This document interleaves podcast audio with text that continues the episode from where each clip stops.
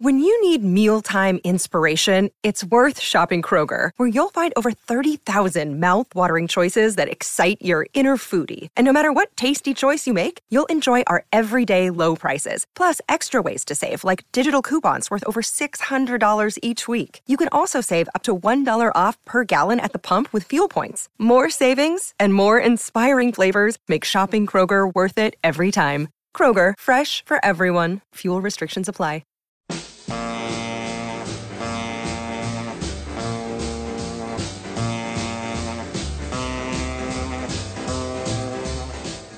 Welcome to Let It Roll, the insanely ambitious musical history podcast hosted by Nate Wilcox.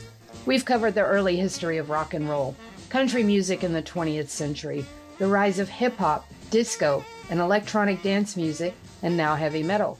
Stay tuned for our histories of Broadway, opera, punk rock, jazz, blues, and gospel. Follow the Let It Roll podcast on Twitter at Let It Rollcast and check out our website at letitrollpodcast.com. Let It Roll is a Pantheon podcast, and you can listen to more great podcasts at www.pantheonpodcast.com.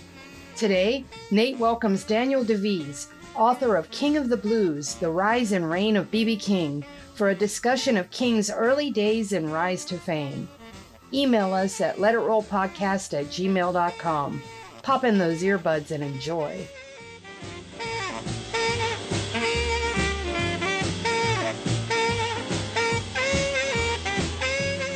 It's time to let it roll. I'm your host, Nate Wilcox, and today I'm joined by Daniel de Visé, author of King of the Blues, The Rise and Reign of B.B. King. Daniel, welcome to the show. Thank you so much for having me. It's an honor. Yeah, it's uh, it's an honor to me because this is an excellent book on a figure that, for as big as he is, as well known as he is, as beloved as he was for so long, he's showered with awards. Kennedy Center this, Lincoln Center that you know, on PBS all the time, hung out with Bono and Eric Clapton. His actual work that got him into the pantheon of American music, the stuff that he did that made him one of the most influential musicians of his generation or of the American 20th century, kind of gets overlooked.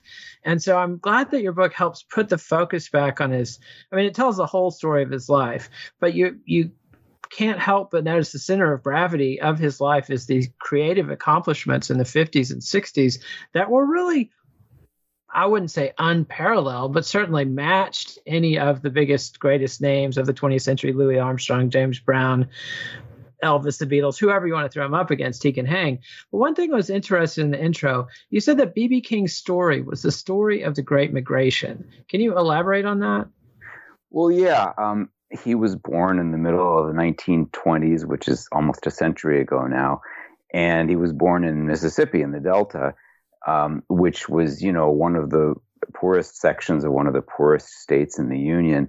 And he was born right in the middle of the sharecropping era, which was, I think, I describe it as sort of economic successor to to slavery, um, in as much as uh, the the the black sharecropper families generally dwelt below the poverty line and and and worked for a negative net sum at the end of every year. Um, it, it takes some understanding, and Charlie Sawyer, BB's previous biographer, did a great job figuring this out. But basically, the families would toil all year, and then at the end of the year, they'd owe all this money to the landowner, and so they'd end up in debt. So, a whole bunch of families, you know, en masse, migrated northward to the big cities, and there were jobs and there were waves of, of this migration that took place, uh, gosh, throughout the. Uh, I, I'm not, I'm not sure I remember the date when it started, but uh, will um, the, the, the, well, it picks up after World War One, and it, it, starts as soon as as slavery is ended, but it really picks up steam after World War One. Henry Ford's factories in Detroit was a huge magnet. Similarly, uh, New York and Harlem, etc. Chicago and Memphis is one of these cities to the north of Mississippi, even though it's still very much in the south, and that's where it pulled BB King. Yeah, and um, yeah, for, forgive me, it's forgettery. You know, I spent four years on this book, and now I'm midway through the next one, and so the dates are all going to fly out of my brain. But yes, and so this, there were waves of this northward migration, and the, you picture the the railroad traveling north to Chicago. BB basically got off in a figurative sense in Memphis and never went farther north. He thought Chicago was too cold. But yeah, that's why I say his story. It's it's a wonderful pin and peg for exploring that that migration, basically. Yeah, and he certainly epitomized it. I mean, literally from the cotton fields to the stage at the Kennedy Center, uh, Medal of Freedom, Medal of Honor, all that kind of stuff. And yeah, perfect metaphor. And you also picked a particular anecdote um, to to focus on in the introduction. And it was around the recording of one of his greatest works, which was live at the Cook County Jail. So I want to ask you two questions about that. What is it about the live at the Cook County Jail recording that makes it stand out in his discography? And why did you pick that particular story? And why does it give such a window into some of the dilemmas and contradictions he ran into with his success? Well, right. So any story that's a, a narrative story, which would include a, a, good podcast, has a narrative arc to it. And in my narrative arc, the sort of peak, the payoff, the climax, the literary climax of the story is is BB King at the Fillmore, which is the moment where he kind of crosses over from being a huge star uh, in the segregated black music world to being kind of the world's star and I couldn't use that. I couldn't use that as the opening scene in the book because then I lose my sort of payoff moment. Um, so I I thought, what are the other great scenes from his career that are really powerful and really dramatic that I could open the book with, just you know, kind of as a scene setter. And the Cook County Jail worked great because it's like the third of three really spectacular live performances of BB's that wound up being immortalized in great records. It's the third one, the last one. And it happened after a time where he was already could crossed over and was mostly playing for white listeners, many fewer black listeners, or I guess the same number of black listeners, but a huge new group of white listeners. But here he was back with a, a mostly black population in a jail, and they all knew his stuff back to the beginning. And so it's this really powerful moment of kind of reconnect for him. And then also it's Chicago, which is kind of, uh, they would argue they're the epicenter of the blues. So it felt like a good moment to kind of start the story at. And you, you'll understand though, I didn't want to take like the thing that was my big kind of peak moment and use that at the very beginning. But yeah, this so this worked as a perfect kind of opening scene. Perfect. And now let's get into his childhood because I think one of the powerful things about reading biographies like this, I mean, it's like what reading the autobiography of Frederick Douglass should do for people in middle school or high school. Once you read the accounts of the lives of people who were impacted by chattel slavery and by the Jim Crow system, which succeeded it, and by the mass incarceration system we're in now, you it's impossible to say, oh, they had it, you know, people who were enslaved and dragged over from Africa had it better over here, blah, blah, blah. No, they didn't. B.B. King and his family have an extremely difficult childhood and, and life, like telling the story of his parents and grandparents and his young childhood. It's just staggering. I mean, young Riley King, and that was his name, born 1925. Just it's hard for me to even pick out which nuggets of horror and trauma and deprivation to ask you about. But I think the death of his younger brother is like the key incident. Tell us about that. What happened and how did that kind of haunt BB for the rest of his life? Oh yeah, well, um, Riley was born and uh, was with his mother and his father, and they were living in a cabin on um, you know, on, on land owned by a white landowner or land renter. I couldn't find that property in the records, so maybe it was a, a white guy who was renting land from someone else. But anyway, it's, it's this is so far long ago too that there aren't many published records.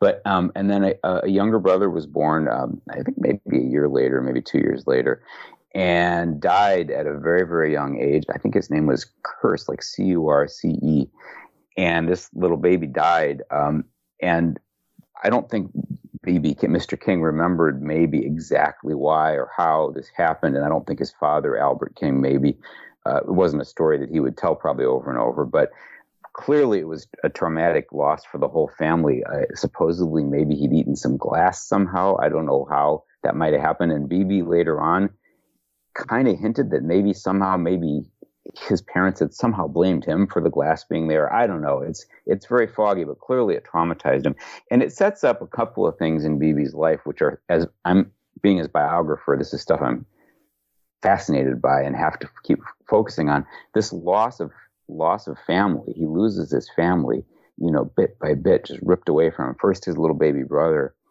and then his parents split up when he's about five or six, and then his mother dies when he is about nine or ten, and then he's with his basically with his grandmother, and then she dies, I think, of tuberculosis when he's about fourteen, and so just one by one by one, the characters in his family just sort of fade away, and um, this defines him because he'll spend the rest of his life as an adult trying to sort of cobble together a family which we can talk about later. But that's what's driving him is he just feels like his family was ripped out from under him as a child.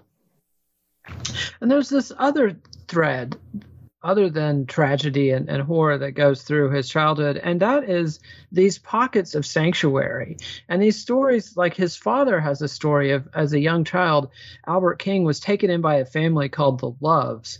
And this town they lived in Berclair was spared by the famous Mississippi flood that, you know, if you're a Led Zeppelin fan or a Beastie Boys fan, you probably know something about the Mississippi flood. And Steph's mad at me because I didn't cue my song. Let's go ahead and hear our first song from BB King. This is Mistreated Woman.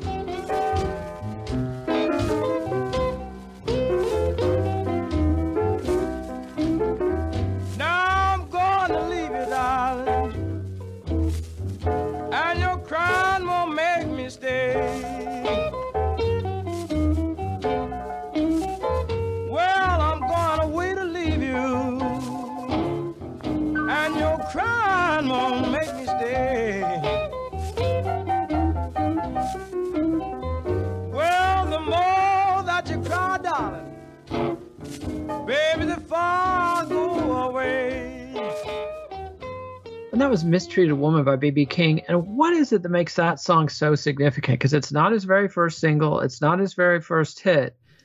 What why is it that you singled that track out to talk about in the book?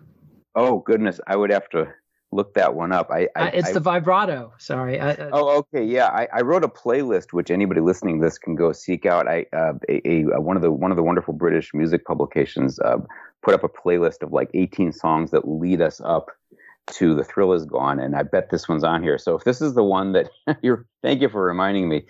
Uh, there's a lot of dispute and debate among the bb king aficionados and, and, and serious like music uh, heads about when exactly bb started playing the vibrato.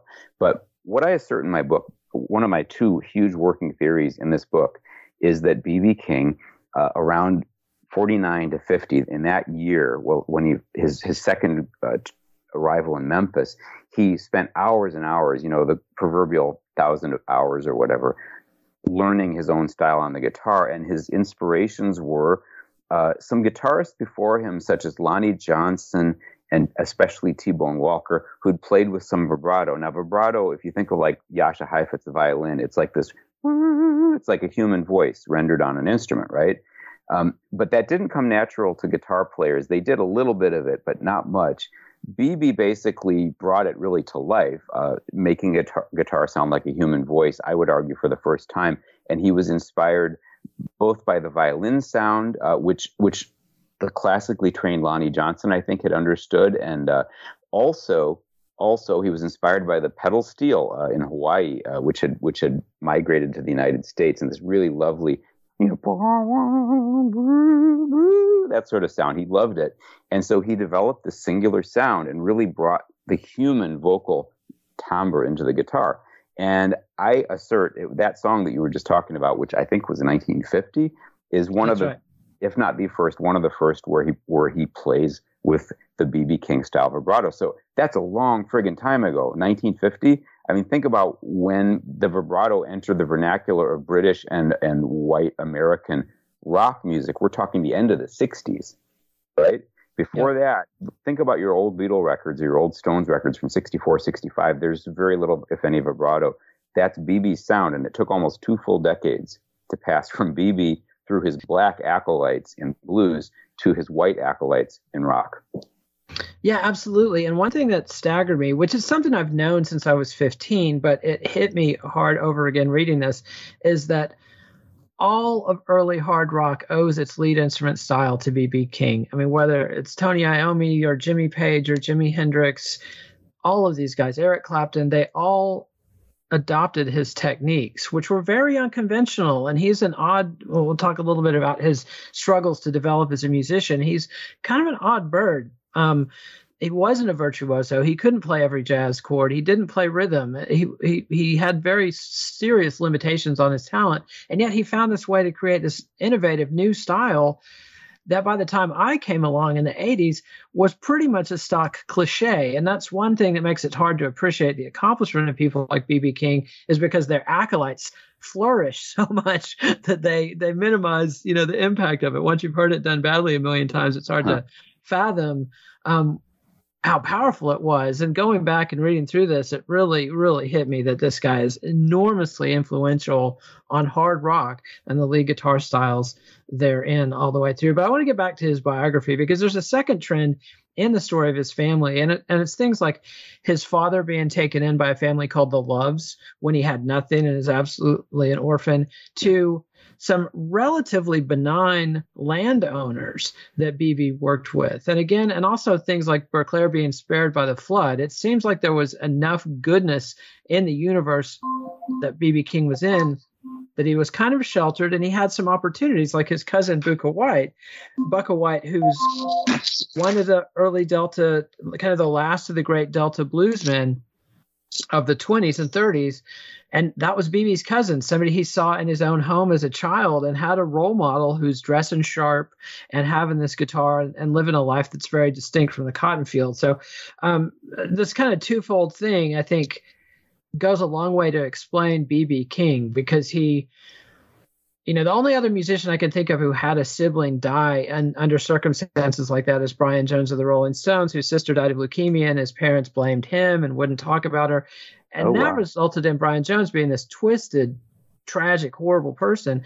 But something saved BB King from that kind of fate, despite having hardships way more than Brian Jones could ever imagine. He becomes this benign, beloved, you know, loving figure. And and so this what do you make of these people like Barrett Johnson um, and Flake Cartledge, who were white landowners who are really sometimes they took advantage of BB in a business sense, but they were really pretty benign actors compared to their neighbors. Yeah, this is this is maybe a little bit of a radioactive topic in this day and age, but BB um, King, in his memoir, you know, in his voice, goes on and on in their praise. Um, uh, the, the, the white landowners whom to whom fate cast him, basically, um, he praises them and says they were like almost like parental figures and role models, kind of like a great early boss or something.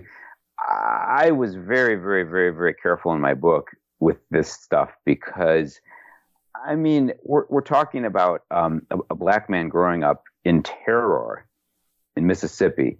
And he had, I would say, little choice but to be very deferential toward any white person. And I, now, granted, I have no evidence these these men were, were bad to him or mean to him. I, I, think no, they probably were relatively among white landowners in Mississippi were probably you know uh, pretty good and, and pretty fair and, and pretty honest. Uh, but it, it's it's so hard to to try to judge them and judge his relationship with them by contemporary standards because the whole sharecropping system was so kind of inherently evil that it's tricky. I, I guess the, the best I can say about it looking through a lens of 2022 is that the people he was into whom whose households he was thrown into right were benevolent enough um, especially later on as he was getting older that they kind of uh, you know planted the seeds that enabled him to escape to lib- liberate himself from sharecropping and from that horrible system and to actually start earning money by the time he's working for johnson barrett who's this jewish uh, Mississippi landowner who apparently was not racist. Um, kind of a tough guy, but I mean, me, kind of a mean boss, but not a racist. And he had like his number two guy, the guy who was kind of like his um, ranch hand guy, like the lead, like the foreman, was a black man. Apparently, that was almost unknown in Mississippi. So yeah, th- there was some validity to this, and that's a, that was the sort of you know l- luck that enabled BB to kind of ascend to where he was a tractor driver earning good money and had some capital and was able to actually finally escape, right? So yeah, there's something to that. And it's not just white people; it's also people like his cousin Burkett and and his aunt Beulah, you know, um, one of uh, Flake Cartledge, one of the white landowners, had bought BB, I think his first guitar, but yeah. when he, when he lost yeah. that, Aunt Beulah steps up and buys the second one. So just like the Black Loves family saved his father Albert King, there's also benevolent black people in this picture. So it's not just you know white heroes or white saviors. There's sort of angels of all colors um, stepping in to help BB King. And like you say, the racial terror is no joke. He witnessed a lynching as a very young child in a Mississippi town. And this is just straight up street murder. And basically, any white person in the South in this time was empowered to murder any black person at any time for any reason. That's what it was. That's the deal. Um, and so, yeah, it's absolute racial terror and horror going on. But let's hear our next song. This is Three O'Clock Blues.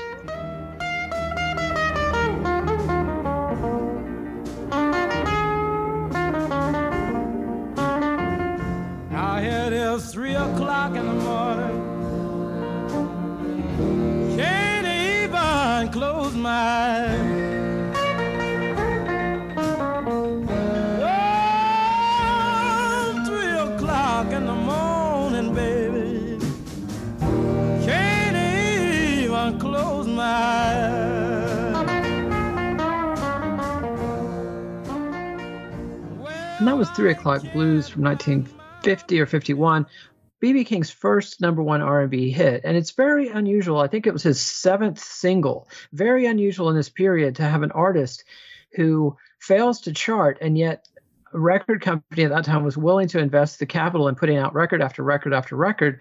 And that's because he had a big audience as a dj and a live performer in memphis. So even though it wasn't big national hits it was promising enough and remunerative enough for modern records to keep going and we'll keep we'll come back to the modern records and his career in Memphis, but I do want to talk about the secret ingredient on that track, which is the piano player Ike Turner, who yeah. originally they had a very well reputed, you know, uh, Phineas Newborn, who's a legendary Memphis jazz piano player, was playing on the track, and it wasn't quite cutting it. What did Ike Turner do different that was a special sauce on that song?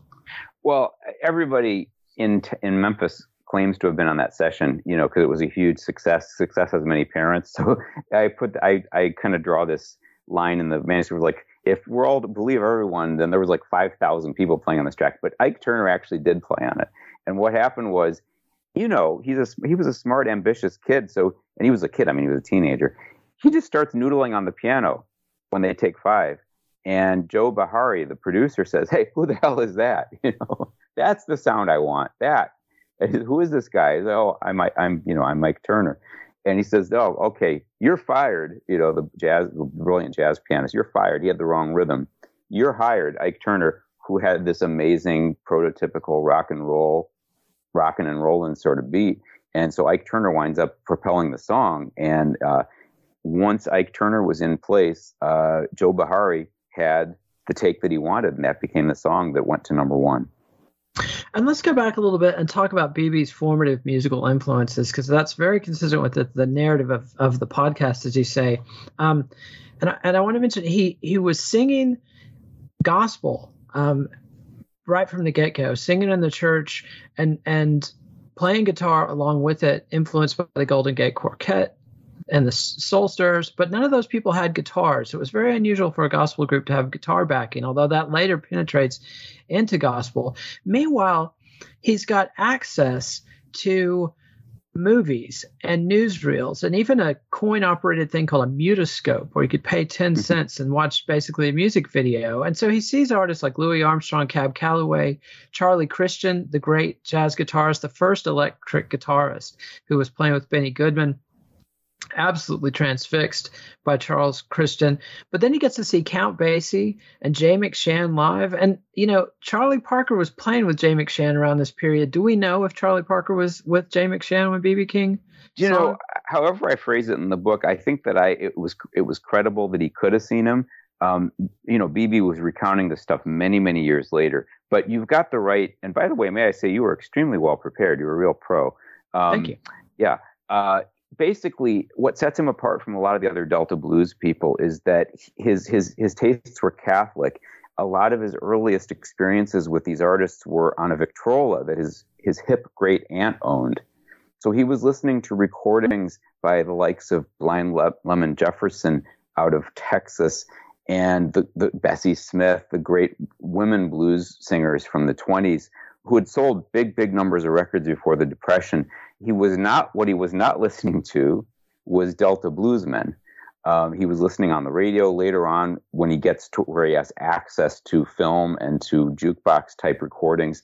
He's listening, yes, to Charlie Christian. He's listening to stuff that's from all over the country, Kansas City and all over Texas. Texas almost is like his his real kind of like home base as far as his own musical taste, not Mississippi. And uh, so that sets him apart because most of, I, I picture most of the other great Delta blues artists listening to each other and learning from each other. And there's this kind of lineage. And BB was was outside of that lineage. And we're going to talk more about this. But he he did not really draw a huge amount of inspiration from very many of the Delta blues giants who'd come before him. Yeah, you got a great quote in there, and it, it reminds me of an episode we did with Elijah Wald, who had written what's considered a revisionist biography of Robert Johnson. But I thought it was very it pointed out some very important things that Robert Johnson was not that popular in his lifetime, and when he did become popular, it was with white audiences much later on, not so much with the black pop audience of that time or the R and B audience of that time. And you got a quote from BB King that absolutely reinforces this.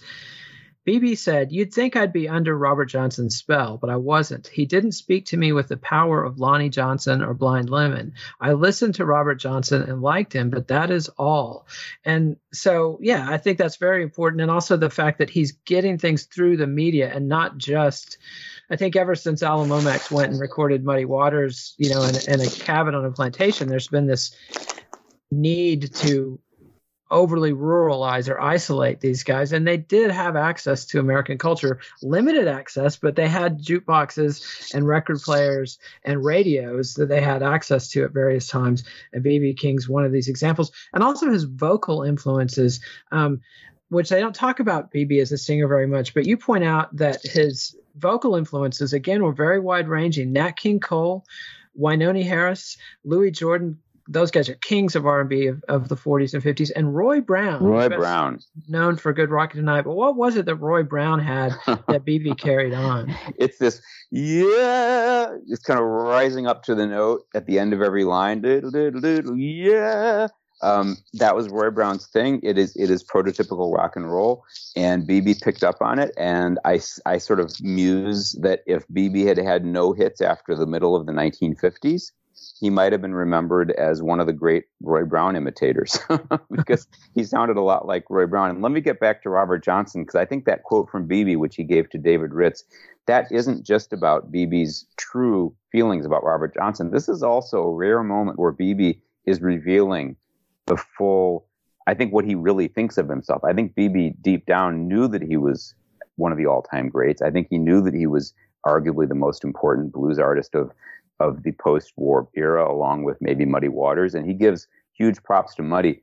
I think he's trying to communicate to the reader that maybe he thinks Robert Johnson maybe doesn't deserve 100% of the acclaim that he now has. Again, like you say, especially with kind of a, white uh, folk blues aficionados of a certain age, I think that's his maybe his his his true immodest feelings kind of because he's so modest and so humble and it drives me crazy.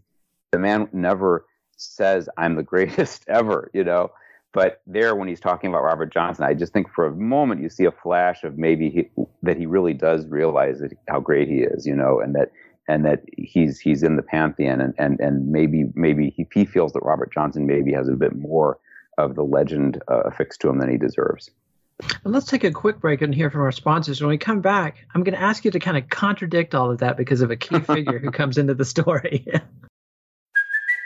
it's Kaley Cuoco for Priceline. Ready to go to your happy place for a happy price? Well, why didn't you say so? Just download the Priceline app right now and save up to 60% on hotels. So, whether it's Cousin Kevin's Kazoo concert in Kansas City, go Kevin, or Becky's Bachelorette Bash in Bermuda, you never have to miss a trip ever again. So, download the Priceline app today. Your savings are waiting. Go to your happy place for a happy price. Go to your happy price, Priceline. So what we've said so far is all true, all documented. But there's another figure who comes in here who plays an enormous role in B.B. King's musical development, who had a direct connection to Robert Johnson. If anyone could be said to have been Robert Johnson's musical apprentice, it was Robert Jr. Lockwood. That's why they called him Robert Jr. What was his role in B.B. King's musical development? Yeah, um, there's a bunch of different ways um, Lockwood influenced BB, but what, what I picture as having happened is that he entered BB's life right when BB was becoming a successful DJ and was becoming popular enough that he could he could gig all around the tri-state area around Memphis and earn real money. Um, and he was supporting his his gigging with radio of DJing, radio appearances, and advertising and selling this tonic out of a flatbed truck on weekends. He was getting to be a big name. So Robert Jr. Lockwood is a tremendously technically talented guitarist. Not only could he play like a dead ringer for Robert Johnson, he could do a hundred different styles. He was enormously, enormously talented, sort of like a, a Jimmy Page studio level guitarist, but in the idiom of the Delta blues. And I don't even know if that's a fair comparison to either man, but um, and so BB hires him basically as a second guitarist. And so Robert uh, Lockwood tours around with BB in the first months and year or two maybe only a year. Nobody seems sure about exactly how long this was. And he's a member of the BB King band. And what's really ginormously important about this is that here you had an electric blues band playing around Memphis with two guitarists. And even having one guitar in a band was bizarre in that era in the in the rock uh, the rhythm and blues market. If you look at the rhythm and blues charts, other than really occasional uh, breakthrough performances by Lonnie Johnson, who was still recording even though he was older, Sister Rosetta Tharpe, who I think went to number two in the charts at one point, Muddy Waters himself on the slide, there weren't really guitar people singing and getting on the charts. So to even have one guitar in a blues band was bizarre in 1949, and it's very hard to understand that in this day and age because now guitars everywhere. So BB had two, and with the two guitar attack, BB was freed, was liberated to play only solo, which is where he's able to develop this butterfly, the sort of Nigel Tufnel, you know, that sort of technique, and to be a solo guitarist with this arguably more technically talented guitarist playing uh, rhythm. And that's the template that you later see in all of like the British blues rock bands in the 60s and into the 70s and beyond, the two guitar attack. That was, I think, a novel thing. And, and, and BB's band was one of the first. And also, BB King, for all his gifts, like he's somebody who's immediately drawing a crowd when he sings at church with the gospel group. He's somebody who immediately starts earning money when he starts playing blues on the street corners. And that's a classic story we don't have time to get to, but um, you know, he, he had this conversion experience where he's panhandling for money and or or uh, not panhandling but busking for money, yeah, and and not getting any money with the church songs, even though he's drawing an audience. But when he starts playing the blues, he gets a dime, he gets a quarter, he gets a dollar, and and he figures out quote God has the blues, um, and that's you know this tension between uh, gospel and the blues that's going on through this whole period and and later. But he's also somebody who plays alone, and he's not a schooled musician for all his talent. And when on his first records, he can't keep time with the band. So Robert Jr. Lockwood actually sat down and said, "Kid." count with the bass and play with the yeah. band. And you can't play seven bars of this and five bars of that. You need to play four, four, four, you know. And if you're going to do something weird, let the band know ahead of time. So he's kind of his musical teacher. And I just thought it was fascinating that for all of his sort of, um, uh, I, am forgetting the word when you kill the king, but um, iconoclasm, iconoclasty regarding Lonnie, Robert Johnson. Here he is being taught by the man's apprentice. So these connections, you know, it's, it's hard hard to break those bounds. But yeah, and, and may I say, this is not much different than probably what happened the first time Bob Dylan tried to play with a full electric band. Bob Dylan had been playing solo acoustic and counted out his measures for as many beats as he ch- as he pleased because he's playing alone. That's what BB was doing was playing solo, and so he had to learn to work within four four time and kind of a certain number of measures per. You know, in the twelve bar blues, he had to be taught that because he'd been playing by himself for the most part. Yeah, and it's something that some of BB's contemporaries, like John Lee Hooker or Lightning Hopkins, never learned to do. They didn't need to, they didn't want to, and if they were going to have backing bands, well, you guys better be sharp. So if they're playing with somebody like Ry Cooder, who's a master musician and paying close attention, uh, they could get through it. But you know, if you hear yeah. John Lee Hooker with a mediocre band, um, and I'm not going to name any names, it's but chaos. Plenty of recordings of it. It's pretty bad because they're not. They don't know to adjust to his time, and he's not being consistent. But let's talk about BB. He gets to Memphis. He he has this terrible incident where he's doing pretty well in the Delta. He's driving a tractor. He's making money. He's married. He's got a good relationship with the landowner, even though the guy's kind of done some things that kind of, you know, he blocked BB's chance to serve in the U.S. military in World War II, which is a double edged sword. He didn't get killed in combat. On the other hand, he didn't get the education and benefits that he, you know, he served enough time in the Army, almost 90 days, just short of being eligible for benefits. And, and the, the land boss got him and his cousin uh, deferred so they could stay and work on the plantation. So some exploitation there. But he he's got a situation where he's driving a tractor. He messes up, jumps off the tractor, and leaves the barn before he let it run down. And these these old engines would sometimes backfire. And he re- ended up wrecking a tractor. And rather than going into debt to his boss, he flees to Memphis, which has disastrous consequences for his cousin and his aunt, who kind of bear the brunt of the boss's wrath. But he gets to Memphis. He's taken in by his other cousin, Bukka White, and uh, you know gets to see Bukka and other other street performers and, and local musicians. But then he comes back to the Delta and then comes back to Memphis again in 1949. He comes to stay, and and now he's got an electric guitar, and he gets radio opportunities. Tell us about WDIA and and what was unique about them, the the first all black radio station in the world or first black music. They had white management and, and plenty yeah. of white DJs. But what how did BB fit into this and, and how did it help him make his name? Well, first of all, um, th- there's two years between that, uh, two and a half years between that first Memphis journey in 1946, I think it was, and then the second one, which is right around the beginning of 49. And I think that BB spent those two years paying off that debt that he owned yep. owed to the landowner. So that it really did set him back. I mean, this is he's in his 20s at this point. The t- the clock is ticking. Um, and, but he did the right thing. He went back and paid off uh, the, the $500, which was an enormous sum at that time that he owed. So then he comes back finally to Memphis, and by and then he's he's ready, you know. And WDI had opened the previous year. It was the first station to try to do all black talent. So all of the DJs were black. The people running the boards were white. There were stupid rules that black the black DJs weren't allowed to like do the controls. It was you know so there's still bizarro segregation going on, but the black talent were treated. Everyone there treated each other with dignity, called each other Mister and Ms. It was very respectful. So that was different from the rest of the the South, right?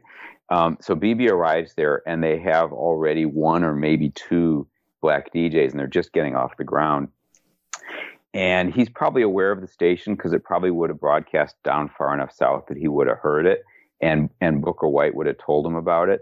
But he shows up in Memphis, and there's two parts to this story. He first goes to West Memphis and talks his way onto the air with uh, Sonny Boy, the the harmonica guy who's now a harmonica legend. Uh, Sonny Boy was one of two great DJs on KWEM West Memphis, the other being Howlin' Wolf. Small and, town. And BB talk, talked his way onto uh, Sonny Boy's show and did one song, and I guess sounded good enough that he got himself a gig that friggin' very day, uh, playing for uh, you know Miss Annie's Cafe in West Memphis. I mean, this is very purposeful. This is why BB does this. He's hustling. So he gets a gig. Now he's got a gig, a regular gig. The next day he goes to WDIA, which is in Memphis proper, first sort of uh, station that's going to be all black DJs, and talks his way into that station. He says, "Hey, I've got a gig. I've got a gig over in which he literally had had for 24 hours, and I want to do some radio to promote it." They hear him. He's good.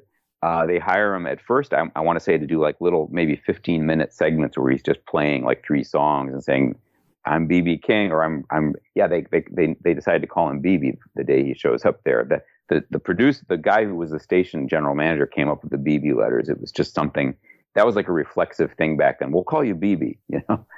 And he's so he debuts uh, on the air around March of '49, doing these little 15 minute spots where he's promoting himself and his brand and these gigs he's doing in West Memphis, and it all goes from there.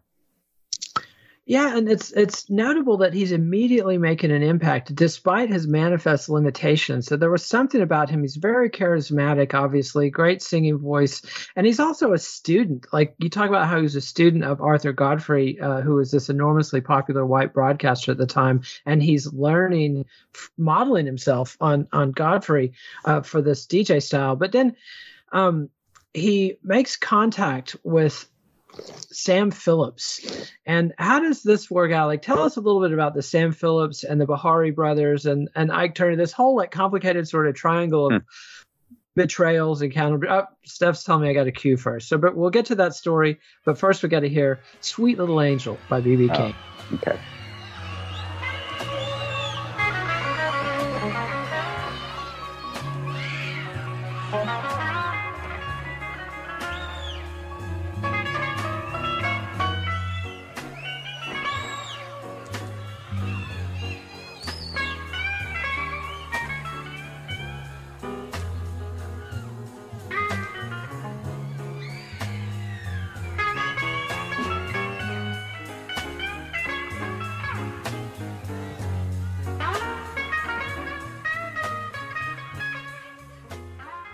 Was Sweet Little Angel from BB King, a mid period song that's covered by the Jeff Beck and Rod Stewart group. Pretty influential number one to pick. But now back to the story. How does he get mixed up with Sam Phillips? And who are the Bihari brothers? And how is Ike Turner's other record play into the plots and counterplots that end up leading BB to go from Bullet Records to Modern Records and and cause a lot of chaos in a lot of people's lives? Well, um, the first recordings BB does are in the summer of 1949 for Bullet, which was at that point the nearest record label, which was in Nashville. And they're not all that good. He sounds, he hasn't yet put in his sort of thousand hours of practice and refinement, uh, really developing his own sound. And these are the ones where, if you really care to, you can hear him not, you know, having the ape, ape shit time that Robert Lockwood accused him of. Um, he, he couldn't quite follow the band but so over the next year he he practices and practices and gigs every night and just gets much much better. And you can hear the difference. So the next summer which is summer of 1950 he falls in with a, a group of people. One is sam phillips who's opened this recording studio in memphis. And he's mostly I, I picture him mostly doing like weddings and stuff. But he also is recording and hunting for talent for you know for uh, musical artist in Memphis, black and white. You know, he just wants to make money and wants to put music up. And Sam Phillips, in turn, is partnering with the Bihari brothers. They're a Hungarian Jewish immigrant family in Beverly Hills. They all, like eight or 10 of them, lived in this house, rented house, I think, in Beverly Hills.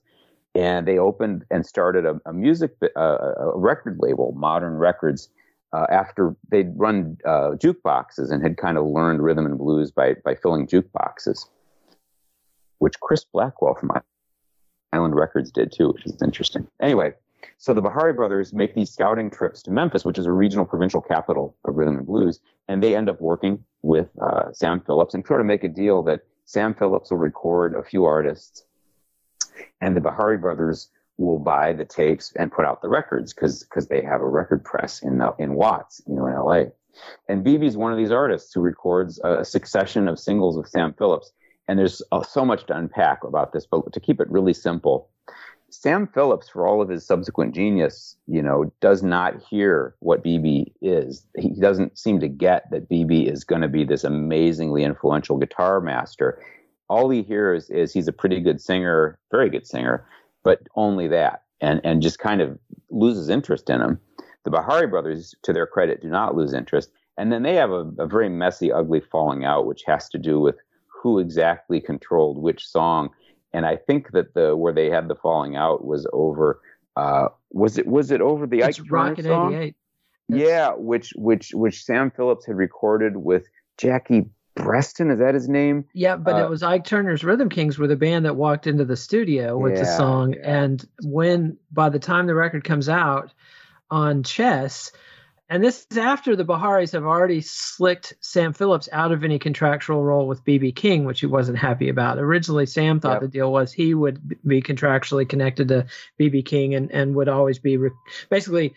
He thought he was going to be licensing BB King's recordings to the Biharis, and instead they cut him out. Then he records Ike Turner, and then it's sung by the saxophone player. He sells it to the Chess Brothers instead of the Bihari Brothers, which Out from is- under him, right? yeah, another betrayal. And then Ike is betrayed because he cuts this huge hit single. It's his band. He's the leader. He prob- the main songwriter.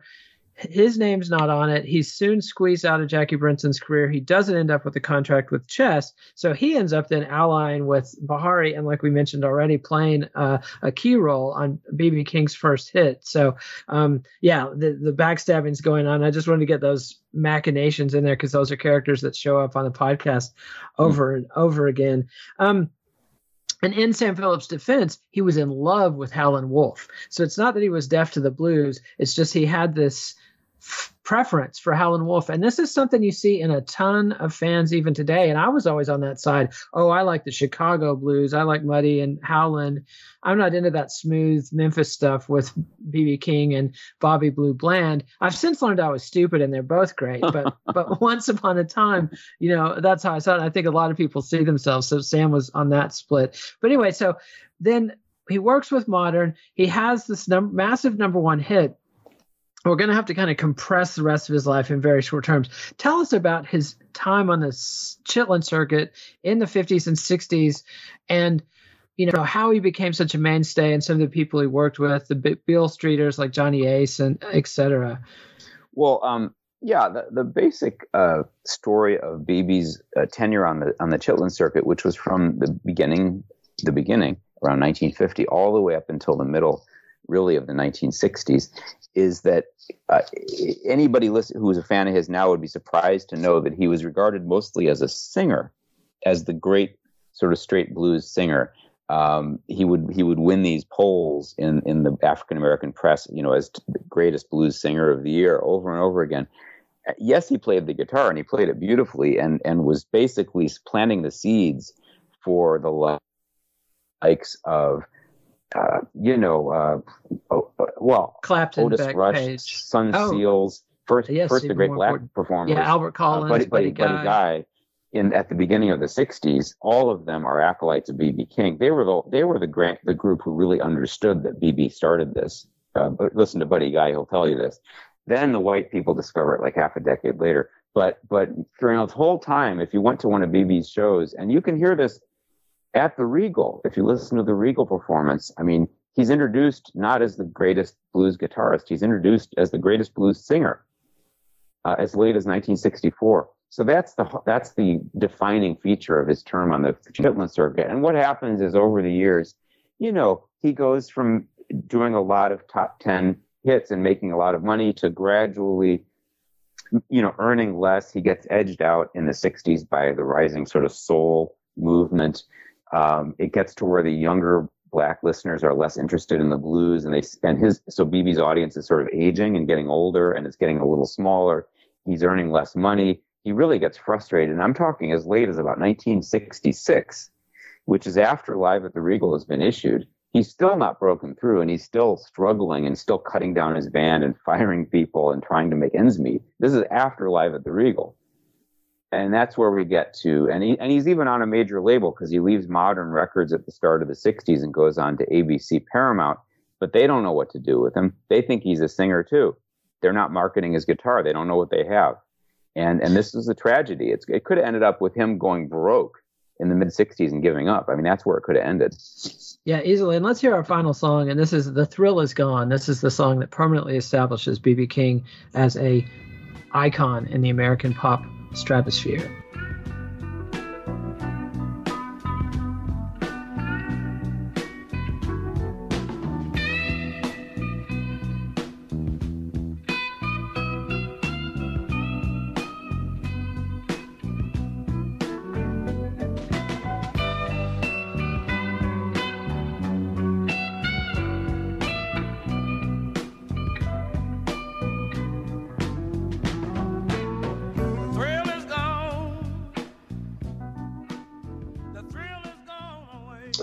Was BB King's "The Thrill Is Gone." As you got it, some train in the background. I have my dog going crazy earlier. Um, and an interesting thing about the ABC Paramount tenure is, you know, they he follows Ray Charles to that label. Ray had left Atlantic and gone to ABC Paramount and had massive success doing country music to the pop audience. Country radio wouldn't play Ray Charles's uh, versions of country songs, but pop America loved it. But they didn't know what to do with him. He didn't quite he couldn't follow that model, so they haven't followed the James Brown live at the Apollo model, and you see this with lots of R&B acts in this period, Ike and Tina Turner, etc. Uh, um, uh, uh, uh, Etta James.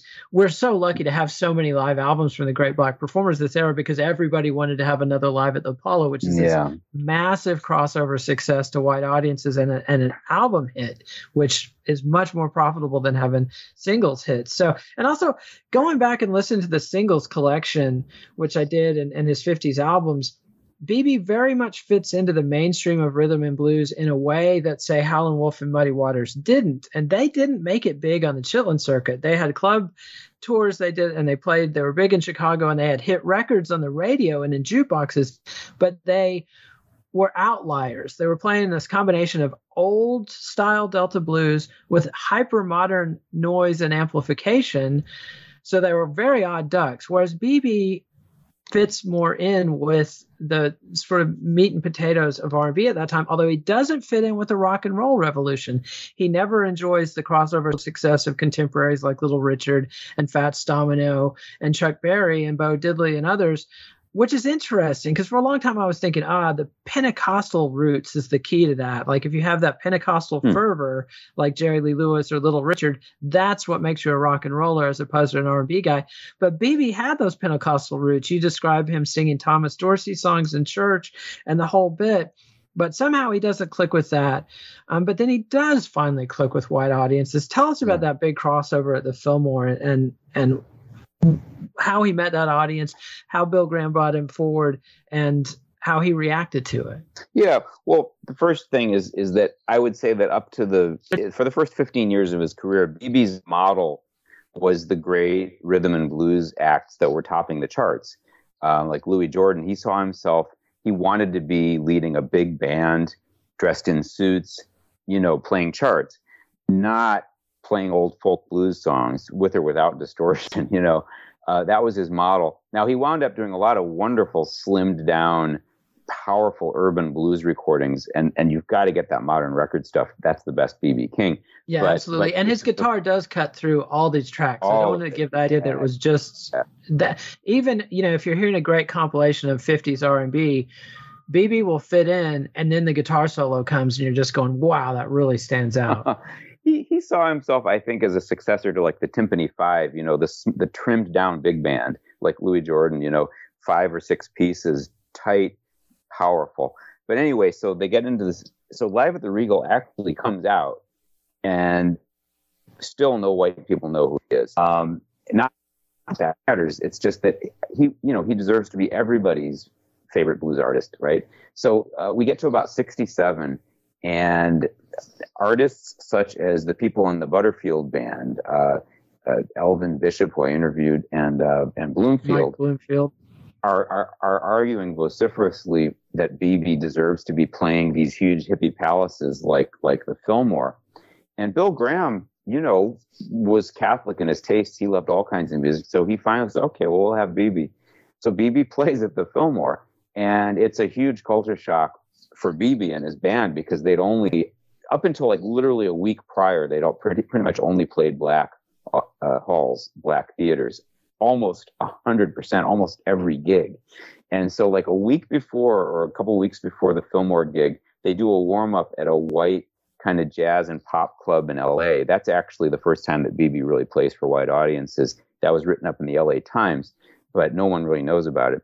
So they do a week there, and you know, no one dies. It, it works. It succeeds. So he, he goes to the Fillmore and plays for the hippie throngs.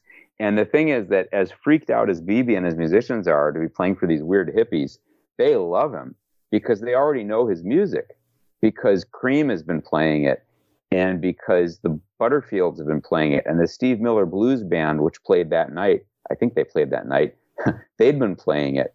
And, you know, the Grateful Dead was doing that stuff. All of the bands in San Francisco in 1967 were basically playing like B.B. King. So the fans loved it. And it was as if he's like, wow, you guys know who I am? They didn't know who he was, like, to recognize him on the street, but they sure as hell knew what he, what he sounded like. And it was love. And so from there, he, you know, he, he falls into the hands of a, of a good manager uh, uh, Sid uh, Sheinberg, right? I, I, got Seidenberg, Sid Seidenberg. My God, my brain. and Sid Seidenberg starts planning him on like he starts going on to like the Rolling Stones tour. Uh, in I think it's is it October of '69? That's a yes, the '69 tour. Breakthrough Absolutely. moment for him, where he plays for hundreds of thousands of, of mostly white people, and and just doubles and triples and quadruples his audience. He ends up going on tonight. He goes on uh, you know, uh, Sullivan, Ed Sullivan, um, and and appears like on Ralph Gleason's PBS show, and and just Sidney Seidenberg working with BB.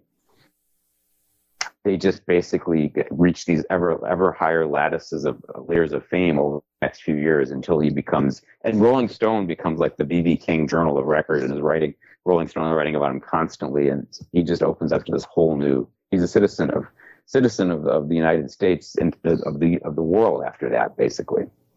Yeah, and I constantly took him for granted through my youth. I mean, he was always on PBS. He was always duetting with Eric Clapton somewhere, and and you know, I, I just didn't get what the big. I got that he was a big deal, and I was fine with that, but it never inspired me to go. I've got to get back into his catalog. And then when you do look into his catalog, other than you know, you got to get these three live albums. It's this enormous catalog that you can't find anywhere, and you know, and and so now with the streaming services and everything, there's no excuse. You can go back. You can easily hear his 50 singles, his classic 60s live albums, and this man put together an incredible body of work that I think stands with anybody. And it's not his fault George Bush gave him the National Medal of Freedom Award or that Bono loved him or whatever. I mean, you know, and, and so there's so many things that I'd love to talk about, and we don't have time to get to um, his mysterious, apparently, infertility problems, although he ends up with dozens of, not dozens, but about a dozen semi like none of them were the children of women he was married to or lived with. They're all children of women who claim to have been with BB on the road, and he would basically take them all in.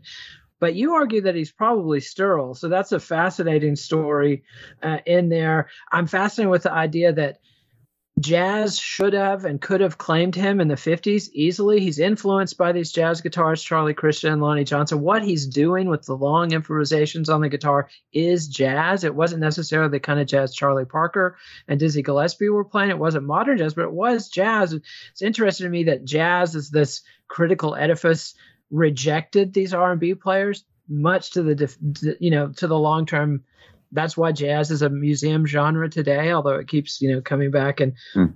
happily refuses to die. But the jazz police managed to police BB King right out of that category. um, so anyway, just just a, a great great book tells the story of a great man. And my guest has been Daniel de Visé. The book is King of the Blues: The Rise and Reign of BB King. Thanks so much for coming on the show, and thanks more importantly for writing this book. Oh, no, thank you. This is a great podcast. Thank you for doing it. My pleasure.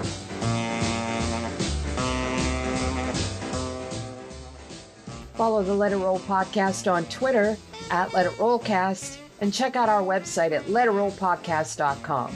On Monday, Nate welcomes Dale Cockrell to discuss the 19th century New York underworld of prostitution and dancing that saw the evolution of American music from minstrelsy to ragtime.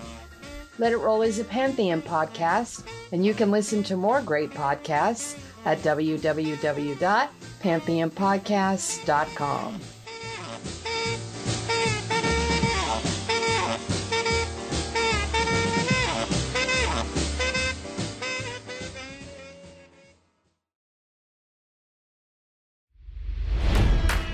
It's NFL draft season, and that means it's time to start thinking about fantasy football.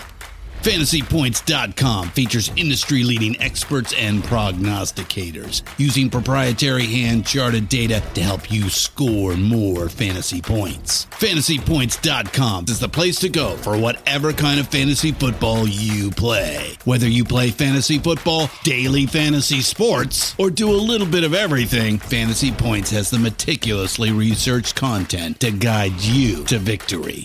And why wait for the fall? Fantasy Points also covers the new spring football league, the UFL. Join the guru, John Hanson, Scott Barrett, Joe Dolan, and other massive names in the fantasy football universe with an exclusive offer. Use code Pantheon for 15% off any fantasy points package, including the all in package, with access to every article, tool, and data nugget that Fantasy Points has to offer. That's fantasypoints.com and code Pantheon for 15% off at Fantasy Points. Fantasypoints.com.